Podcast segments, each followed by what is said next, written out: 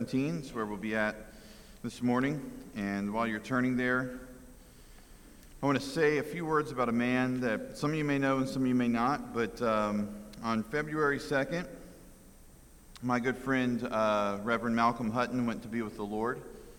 Pastor Hutton uh, was 92 years old. And so Mac Hutton was my pastor for most of high school. So I became a Christian summer after ninth grade, and then uh, right about the same time, Red Lane Baptist, my home church, uh, they, this is my home church now, my old home church, uh, they uh, called Reverend Hutton to come be the interim pastor, and he stayed for, for the better part of three years. So he really was my pastor through high school, and Malcolm was so faithful. Um, pretty much nobody had been able to reach my grandfather with the gospel for 80 years until he met Malcolm Hutton. And it was Mac's preaching that really helped bring my grandfather into the kingdom before he died and uh, went to be with the Lord. And I hope that they've reunited in heaven. Uh, but just an amazing preacher. He'd just break into song in the middle of a sermon. He'd be preaching. He would just start start singing. He'd like a crooner voice. I mean, just an amazing guy. And he pastored to the very end. Died at um, 92 years old. He just stopped. Um, he just stopped pastoring not just preaching, but pastoring last summer. At 91, he was still pastoring at Dinwiddie Baptist Church. And so I got here to Seaford in 2011, and I asked for the history books. You know, I wanted to learn something about the church, and I start looking through. And I was absolutely shocked when I'm flipping through and I see from 1966 to 1971 that, that Malcolm Hutton was the pastor here at Seaford Baptist Church. And that just blew my mind. I thought, I was going through, I said, I see this young, suave looking guy with his hair slicked back and horn rimmed glasses. I said, looks, looks like Malcolm Hutton. I looked there, it said Reverend Malcolm Hutton. I said, Mac was the pastor at Seaford. I, I just, it blew my mind. And, and God in his providence now has me here uh, in the pulpit that Mac once filled. So I hope he's enjoying heaven. It's, it is well done, good and faithful servant for Malcolm Hutton. And uh, we're thankful for the work he did at Seaford and the work he did for the kingdom. With that said, we're talking about the kingdom this morning. So that's where we're at, Luke 17. I, I would say a lot of conflict begins with unmet expectations.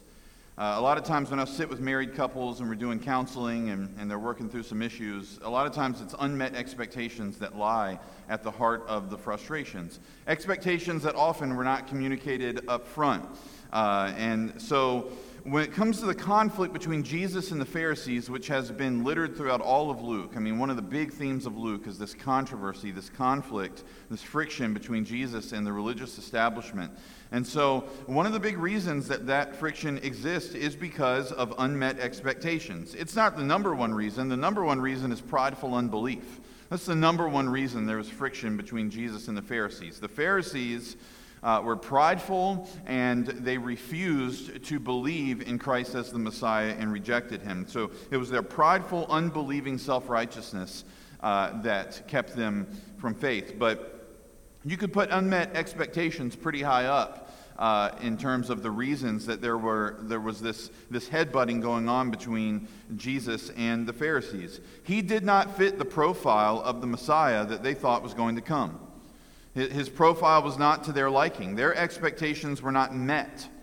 And that caused them to doubt Jesus and ultimately to despise Jesus because he didn't just not meet their expectations, he also was currying favor with the people. The people uh, in, in Judea, they were falling in love with Jesus. They were following Jesus around. They wanted more of his teachings, they wanted more of his miracles, they wanted more interaction with him, they wanted to know him more, and so he was gaining this large following. So not only do they think, well, this guy doesn't fit the profile of the Messiah we've been waiting for, but he's stealing attention away from us. He's stealing loyalty and devotion from the common people away from us. So they really grew to absolutely hate Jesus. Jesus was meeting the hearts of people who were dwelling in darkness with the light, and they couldn't stand it. And they became jealous and bitter in their own hearts toward Christ. And so this morning, the Pharisees, in their bitterness, in their jealousy, in their unbelief, asked this question about the kingdom of God to Jesus when is it going to come? And all of their unmet expectations are also packed into that question. All their bitterness, all their doubts, all their desire to trap him, and all the unmet expectations. It's all there. And what's also there is their lack of understanding, their, their ignorance, their obtuseness when it came to who Jesus was and his message. So I'm going to read for us starting in verse 20. And this is kind of a two parter part one this week, part two next week. So starting in verse 20. Being asked by the Pharisees when the kingdom of God would come, he answered them, The kingdom of God is not coming in ways that can be observed, nor will they say, Look, here it is, or there, for behold, the kingdom of God is in the midst of you. Let's pray together. Father, I thank you that you are a God that is faithful to his own word. We just talked about uh, Pastor Mac, Lord. Uh, I know that. Um, Lord, you, you gave him the strength to preach hundreds, if not thousands, of sermons uh, in his time in ministry. And you do the same for, for all the men who are standing in the pulpit this morning proclaiming the one true biblical gospel. I pray you do the same for me. Give me the strength to preach. And for us as a church, Lord, give us ears to hear. And Lord, give us eyes to see. Illuminate the word for our understanding. And uh, help us to understand a tough concept, Lord. Help us to understand the kingdom this morning. We pray this in Jesus' name. Amen. The Pharisees, when they asked Jesus when the kingdom of God is going to come, what they don't realize is that in their effort to trap him, they're actually giving him an opportunity to teach on his favorite subject. This, by the way, just happens in Luke all the time.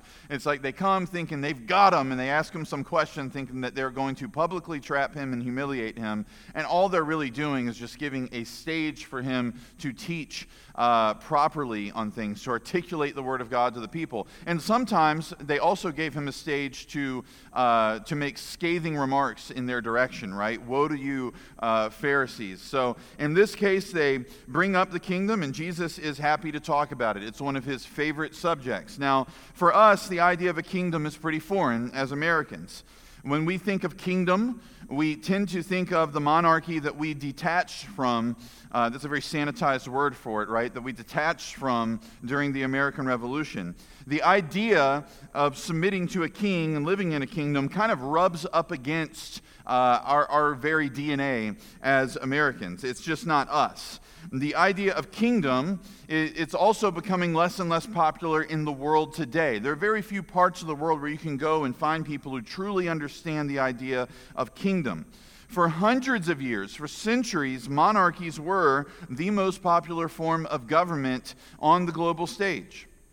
But these days, very few countries are ruled by a king or a queen who has absolute unilateral authority. In most countries where there's still a royal court, that court tends to be more of a figurehead. Uh, they provide cultural influence, they perform ceremonies that are filled with lots of pomp and circumstance. Uh, but democracy is now, and, and, listen, praise God for it, democracy is now the most popular form of government uh, on the earth. But with the disappearance of authoritarian kings goes the understanding of what a kingdom is. When we talk about the Lord being a king and having a kingdom, we're not talking about something that resembles democracy. We are talking about a God who rules from the heaven with absolute authority. He rules over his kingdom in majestic sovereignty. And there is no one, no one who restrains the king in his decision making for his kingdom.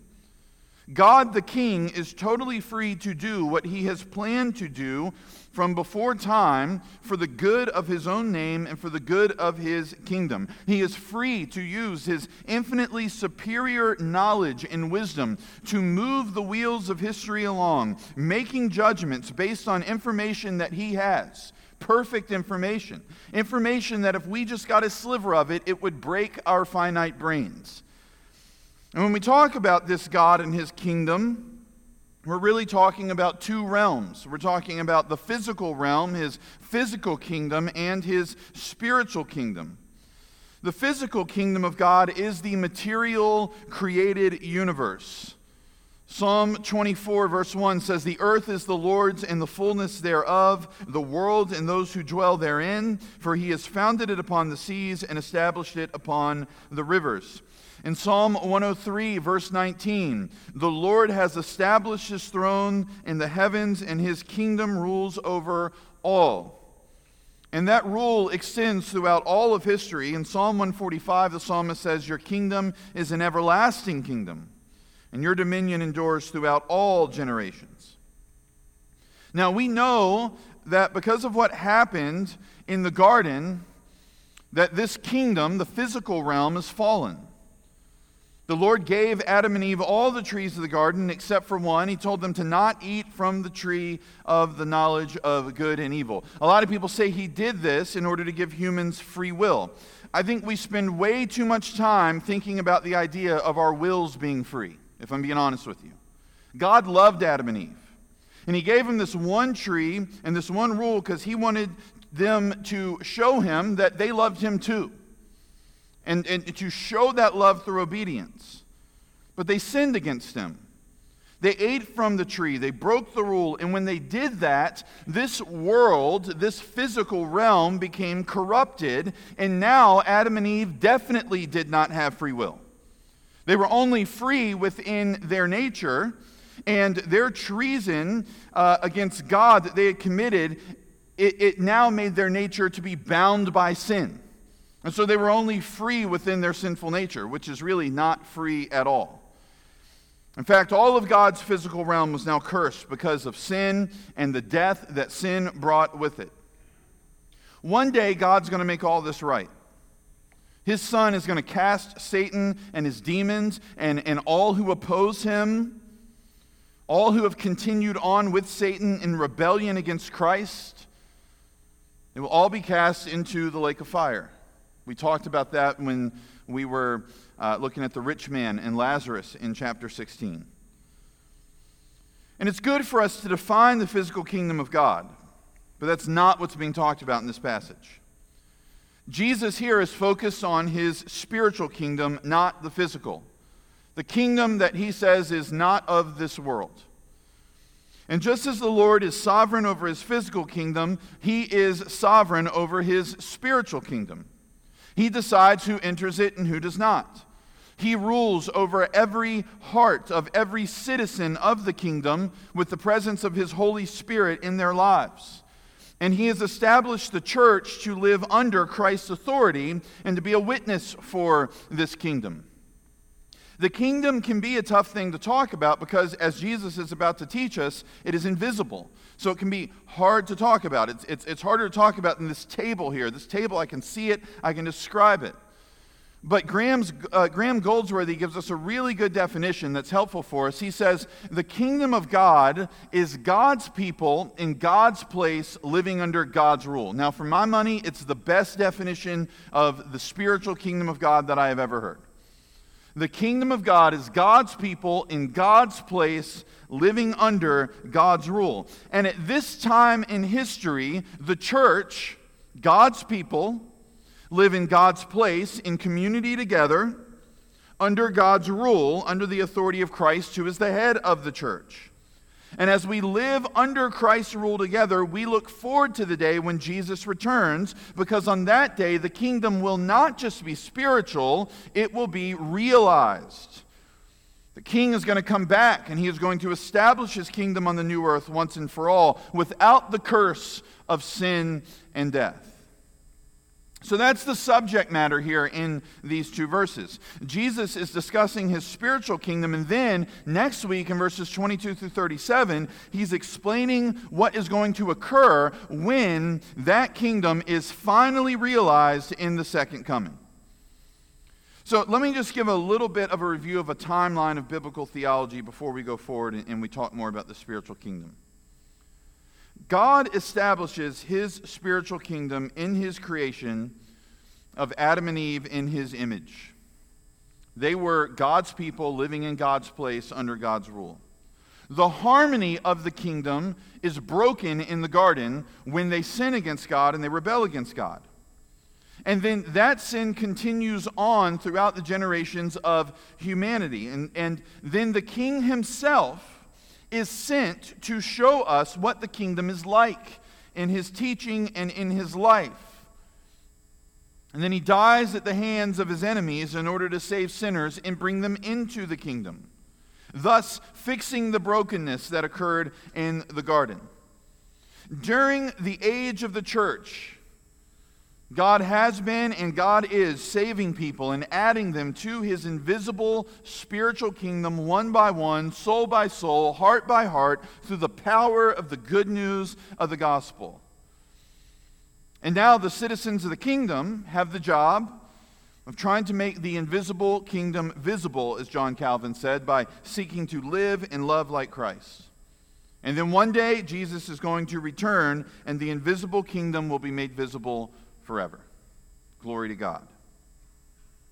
But none of that is what the Pharisees expected. And therein lies the problem in this passage.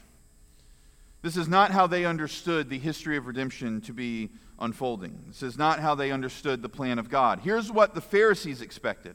Not all of them, uh, or, or, I should say, uh, not just them, but all of the Israelites, really.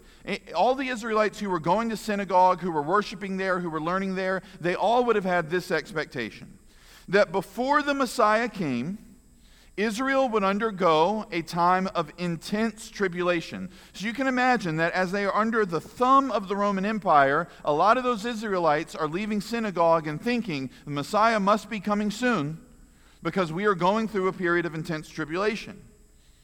In the midst of that tribulation, a prophet like Elijah would come along predicting the Messiah.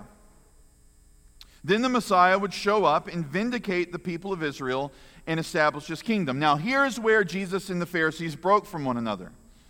So far, in those first two things I said, Messiah is going to come, but before he does, there's going to be this intense tribulation in Israel. And then in the midst of that tribulation, a prophet like Elijah, i.e., John the Baptist, is going to come along as the forerunner for the Messiah. So far, you're like, yep, that sounds good. But then you get to this part that the Messiah is going to show up and vindicate Israel and establish his kingdom. And that is where the Pharisees and others thought that, hey, once the Messiah gets here, He's going to march into Rome and he's going to drag Caesar off of his throne and he is going to set Israel up as the center of the earth, and all the nations are going to get angry, and they're going to try to fight the Messiah, and they're going to lose that fight. And then Israel will be the kingdom on the earth, and all the nations will actually come to Israel to worship there. And the Messiah will destroy all who oppose him. And Jerusalem will be restored to glory, and the Jewish people scattered throughout the world would return to Jerusalem. All nations would be subject to the authority of the Messiah, and as the Messiah reigns, there would be eternal peace and joy. That was their understanding, that was their expectation. So when the Pharisees say, When is the kingdom of God going to come? They're looking at Jesus and saying, Okay, you say you're the Messiah. When are you going to overthrow Rome? And when are you going to fight the nations that rebel against you? And when are you going to bring all the Jewish people back to Jerusalem? And when are you going to restore Jerusalem to glory? And when are you going to inaugurate eternal peace? Now, if Jesus looks at them and says, I'm going to do all that real soon, just like you said, or I'm going to do all of that now, then they're going to be happy to see Rome defeated and the Jewish nation restored to independence and eternal bliss. And so they're going to say, Well, do it, Jesus. And if he says, I'm not going to do any of that, well, then he can't be the Messiah, and so then they can invalidate him. So for them, it seems like it's a win win. Either Jesus is the Messiah and he does the things that they want him to do, or he says no, and then they can mock him and they can ruin his reputation with everyone and get the people to stop following him but they don't understand the fact that they don't understand. They're ignorant even about their own ignorance here. They don't understand God's actual plan. They think they've got it all figured out, but they don't. And so the king of the kingdom is now going to explain that to them. Jesus says to them, the kingdom is not coming in ways that can be observed. You're not going to be able to say, well, it's over here or it's there. Because it's not something that you can see the way you can see the sun or the way you can see the moon. That's what the Pharisees wanted. That's what they expected. They wanted signs they could point to to say, all right, well, here comes the kingdom. And Jesus is telling them that you can't see the kingdom right now. You're not going to be able to point to overthrown Romans and a restored Jerusalem and say, hey, the kingdom has come. Not in his first coming. And the Pharisees didn't understand the kingdom because they were sinners. They, they were resistant to the truth. The kingdom is only going to be understood by those who have the spiritual eyes to see. The Pharisees were like the natural men that Paul talks about in 1 Corinthians 2. The natural person does not accept the things of the Spirit of God, for they are folly to him. He is not able to understand them because they are spiritually discerned.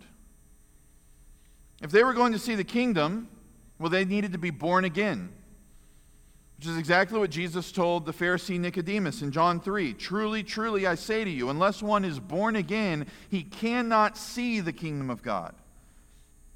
Now, it, it's not always going to be this way. The spiritual kingdom of Jesus is not always going to be invisible.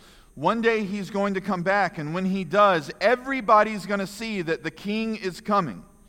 The kingdom will be visible for all eyes to see. Revelation 19, verse 11 says, Then I saw heaven opened, and behold, a white horse. The one sitting on it is called faithful and true, and in righteousness he judges and makes war. In Revelation 1, the, uh, the Apostle John says that all eyes will see.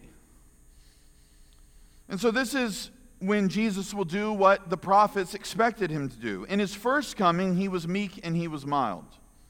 But in his second coming, he will be a warrior seen by all, overthrowing every enemy. And then this will be the result. Revelation 21 Then I saw a new heaven and a new earth for the first heaven and the first earth had passed away, and the sea was no more. And I saw the holy city, New Jerusalem, coming down out of heaven from God, prepared as a bride adorned for her husband. And I heard a loud voice from the throne saying, Behold, the dwelling place of God is with man. He will dwell with them, and they will be his people, and God himself will be with them as their God. After Jesus returns, the new earth will come and the new Jerusalem will be the crown jewel of its addresses. And this is what the Jewish people expected. This is what the prophets taught them, but it's going to happen on God's timetable, not the Pharisees' timetable, not anybody else's timetable. And until that day, when the kingdom is made visible, it will continue to grow invisibly, soul by soul, person by person, as the Lord adds to his kingdom by saving people through the blood of his son, Jesus. But when Jesus talks to the Pharisees about the kingdom, look what he says. And this is a pretty jarring statement. He says, Behold, the kingdom of God is in the midst of you. When he says, Behold, that's a listen word. That's what he means there. Listen up. Whenever Jesus says, Behold, you know that whatever's coming after is really important. So he says, Behold, the kingdom of God is in the midst of you. Now, to get down to the bottom of this, we need to take a look at the original language. The New Testament was written mostly in Greek, and the Greek word for midst is entos, It means inside of. You see it used in Matthew 23. You blind Pharisee, first clean the inside of the cup, entos, and the plate, that the outside may also be clean. So, what is Jesus saying then? Is he saying the kingdom of God is inside unbelieving Pharisees? When, when he says in verse 21, Behold, the kingdom of God is in the midst of you, entos, inside of you. Is he really saying that? The kingdom of God is in these rebellious, hard hearted Pharisees? Well, that, that, that, makes no sense, right? They're not born again. He just told Nicodemus, You cannot see the kingdom of God unless you're born again. So we can rule that out. So it seems like Jesus is speaking more generally here about where the kingdom is located, not specifically talking about the Pharisees, but generally saying that the kingdom is internal in the hearts of those who believe and follow him. It exists in the hearts of those whom the king dwells in. In hearts where all rights have been surrendered to Christ as Lord and hearts where he is worshiped as the king. That is where the kingdom is until he returns and the kingdom is made visible. And, and the kingdom in the hearts of his people is marked by the transformation it brings to those hearts. So in Romans 14, verse 17, Paul says, For the kingdom of God is not a matter of eating and drinking, but of righteousness and peace and joy in the Holy Spirit. Is there righteousness and peace and joy in the Spirit in your heart? Then you're in his spiritual kingdom. In John 14, verse 17 and in verse 23, even the Spirit of truth, whom the world cannot receive because it neither knows him, or neither sees him nor knows him. You know him, for he dwells with you and will be in you. If anyone loves me, he will keep my word, and my Father will love him, and we will come to him and make our home with him. Does God's Spirit live in you? Is that made obvious by how you keep the word? Is that made obvious by how you're loved by the Father and how you love the Father and how you love Jesus? If the answer is yes, then you're in his spiritual kingdom. As people turn away from their sin and they put their faith in the King, they receive the kingdom. And understand, this was Jesus' message. So in Mark 1, Jesus begins his preaching ministry. You say, what's he going to say? Right? Every week I sit down and I think, how am I going to start the sermon? That's the hardest part sometimes. Go with the illustration, go with the review, go with a quote. How am I going to start the sermon, right? So, how does Jesus start his first sermon as he begins his preaching ministry? Well, in Mark 1, he says, The time is fulfilled and the kingdom of God is at hand. Repent and believe in the gospel. If you wanted to boil all of Jesus' teaching ministry down to one statement, this would be a good one. The time is fulfilled and the kingdom of God is at hand. It's at hand because the king had arrived. Repent, turn away from sin, and believe in the gospel. Believe in the good news of God's plan of salvation.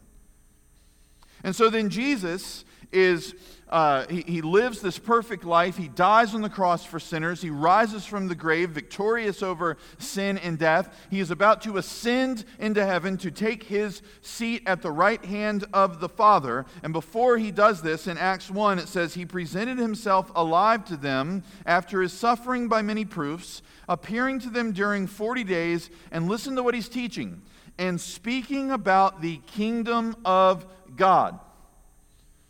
So, he begins his ministry talking about the kingdom, and then as he is ending his, his, his earthly ministry in his first coming and he's about to ascend, what's the final things that he is saying to his disciples? What are the final words he's given to the apostles before he sends them out?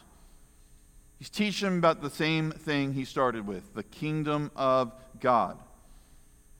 And then they're going to go and be witnesses for that kingdom. But you will receive power when the Holy Spirit has come upon you, and you will be my witnesses in Jerusalem and in all Judea and Samaria and to the end of the earth. So then you keep reading through the book of Acts, which when we finish Luke, that's where we're going. So you keep reading through Acts, and there is this thread throughout the work of the apostles in the book of Acts. Acts 12, or Acts 8, verse 12. When they believed Philip as he preached good news about the kingdom of God in the name of Jesus Christ, they were baptized, both men and women. Philip's out there preaching in Acts 8. What's he preaching? Good news of the kingdom of God. Acts 14, verse 22, strengthening the souls of the disciples, encouraging them to continue in the faith, and saying that through many tribulations we must enter the kingdom of God. Acts 19, Paul, as he entered and he entered the synagogue and for 3 months spoke boldly, reasoning and persuading them about the kingdom of God. Uh, Acts 28 verse 23, again about Paul. When they had an, appointed a day for him, they came to him at his lodging in greater numbers. From morning till evening, he expounded to them, testifying to the kingdom of God and trying to convince them about Jesus, both from the law of Moses and from the prophets. So Jesus, the King, is sent by the Father. He comes, he preaches the kingdom, he does the saving work so people can enter the kingdom. He's about to leave. He commissions his apostles to go out and to preach the good news of the kingdom with the Spirit dwelling in their hearts, empowering their witness. And now, the book of Acts has come to a close. We are 2,000 years into church history, and you and I are doing the exact same work. We are, as the church, a part of the kingdom. We're God's people. We're living in God's place in the community of the local church under God's rule, the authority of Christ, who is the head of the church, and as members of the kingdom. Our allegiance, first and foremost, is not to any earthly kingdom. In fact, we have no home address here. The book of Hebrews says we have no lasting city here. We are exiles in a foreign land. In 1 Peter 2, Peter says, Once you were not a people, but now you are God's people. Once you had not received mercy, but now you have received mercy. Beloved, I urge you as sojourners and exiles to abstain from the passions of the flesh which wage war against your soul. We will not be in our final home until Jesus returns and the kingdom is made visible. When Katie's grandmother passed away this past summer, and her pastor stood there right before they lowered her casket. And there was a lot of tears, a lot of, lot of mixed emotions, right? We're happy for her, but we're grieving. Pastor Brad said that this is Pat Lewis's final resting place until the resurrection. And that's exactly what it is. It was her final resting place for her body, not for her soul, but for her body until the resurrection when the kingdom is made visible, and she will be res- resurrected, and she will be like Jesus, the scripture says, and she would live under his reign forever. And so is the story for all of us. We will not have our final home until that resurrection takes place and the kingdom is made visible, and then settle in for all eternity settle in, and that is going to be glory. But until that day comes, we are foreigners living in a strange and fallen land. Just like the apostles before. And we are witnesses in that land. And here's what Paul says in 2 Corinthians 5. He says, Therefore, we are ambassadors for Christ, God making his appeal through us. We implore you on behalf of Christ, be reconciled to God. So here's the picture then the local church is like an embassy. An embassy is the base for a country's diplomatic interests in a foreign nation. So, for example, right now we have a, a skirmish developing between Russia and, and the Ukraine. I, I, would say that's a, it's a very light word to use, right? a serious situation over there. Our U.S. embassy in the Ukraine which is looking after the diplomatic interests of Americans in that nation, just told all the U.S. citizens, get out. Get out while you can get out. Why would they issue that message? Because they are concerned about the interests of the United States in that nation. And the best thing for the citizens of the United States and that nation right now is to leave, is to find a new place to be. Well, we are citizens of the kingdom of God in the foreign nation of this fallen world. The local church is our home base, it's the embassy. The local church looks out for the interests of the kingdom in this world until the king returns. So the local church is concerned about God's glory. The local church is concerned about saved souls. The local church is concerned about holiness. And so we come together as the church. We come together as citizens of the kingdom. We worship, we're fed, we're built up. We're reminded of what's important for the kingdom. And then we are sent out. We go out into the world as ambassadors, and, and, and we are sent out by the embassy to represent the kingdom in the foreign nation of this fallen world. It's the same work the apostles were doing in the book of Acts. He's commissioned us for the same work that he commissioned them for to preach the gospel of this kingdom, to spread its message, because as we do that, souls are saved and the invisible kingdom grows. The invisible kingdom expands. And this will continue on until Jesus comes back. And so here's what this means for you and I. We have to remain focused on the task at hand. We have to remain focused on the kingdom interests. When we pick it up next week in verse 22, Jesus is going to begin to explain the signs that the kingdom is being made visible. That day is going to come. The Son of Man will appear like lightning.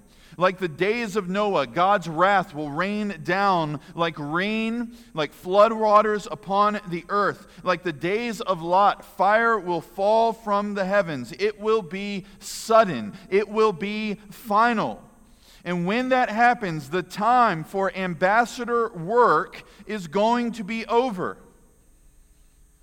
We're going to joyfully enter into the promised land of eternity together. We are going to live in the light of the Lamb's glory forever. And it's going to be awesome. But the impending arrival of the visible kingdom reminds us that we have a finite amount of time to tell people the news of the kingdom now. The work of evangelism is a finite work, it's not going to go on forever. It's a privilege given to the people of God to be ambassadors for the kingdom. It's a privilege for us to be given the task of telling people that the kingdom of God is at hand. And one day that privileged work will come to a close. You talk about mission work. Mission work is finite work. We, we do mission work in order to spread the worship of Jesus all over the world so that hearts that do not know him will come to know him and give him the glory that he is due. That's what drives the missions train. Even beyond saved souls, it's the worship and the glory of Christ. Once the kingdom comes visibly in the return of Christ, the time to give and to go and to pray for missions will be over. The citizens of heaven will be in their prepared home, beginning an eternity's worth of praise and service to their king. But at the end of chapter 17, we're going to see that the unbelieving will be left asking, Where is the Lord? I think so often we are intimidated by the idea of being ambassadors for the kingdom, of doing evangelism, because we're scared people are going to reject us. We're scared people are going to make fun of us. We're scared people are going to ask us a question we don't know the answer to. We're scared that people will call us a hypocrite. All of those things might happen. But they're all smokescreens that Satan uses to get our minds off the reality that we're kingdom people with a kingdom message and an unfinished kingdom task. The kingdom of God is God's people in God's place under God's rule, and it's going to grow and it's going to expand invisibly as each individual human heart places its faith in King Jesus. Let us invite people in. Let us not fall for Satan's tricks of trying to get us to live in fear. This is a privilege we have. This is good news that we have. Let's go and share it with people. Let's go and tell people. Through our spirit empowered witness, let's be catalysts for the expansion of the kingdom. This is what Jesus did. And this is what he is calling us to do. I remember watching a show about the British monarchy, and um, by the way, I think that the Queen of England just celebrated 70 years, which is amazing.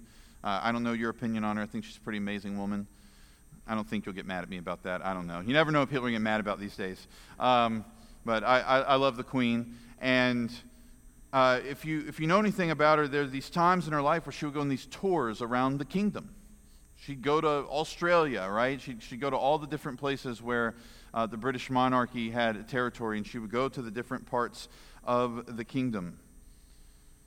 And as she went, it was about spreading the goodwill of the kingdom. It was about letting people know that the queen is alive and well and loves them.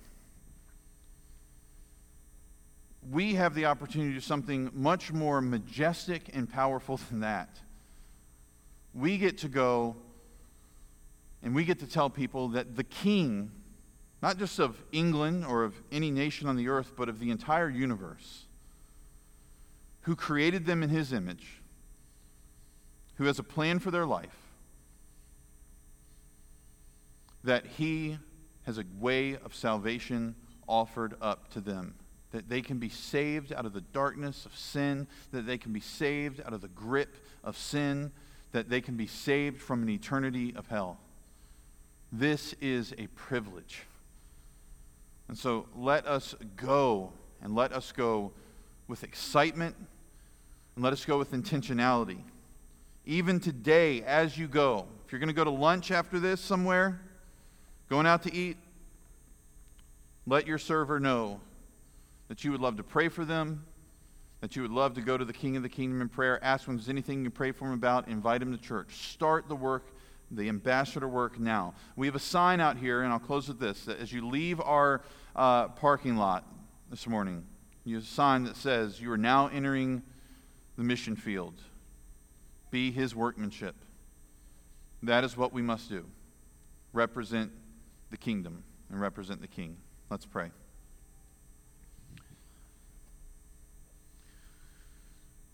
Father God, we have proclaimed your death this morning uh, through communion. And the Apostle Paul says in that passage that as we take the Lord's Supper, we proclaim his death until he comes. I, we're going to keep doing that, Lord, with communion. We're going to do it again this Wednesday, but it's more than just the supper table. It's more than just the Lord's table, Lord. I pray that we would proclaim your death until you come in our words, in our living, in our actions. Lord, help us to be kingdom ambassadors and to represent the King of the kingdom well. Give us the words to say and give us the people that need to hear it. Pray for divine appointments even this week, God, that you would put lost people in the path of our church members, whether it's through upward basketball, whether it's through their workplace, Lord, whether it's just at the grocery store, whatever. And that the good news would be on our lips and that we would be ready to tell. Lord, make us good ambassadors. Glorify yourself through your church as we represent the kingdom. In Jesus' name we pray. Amen.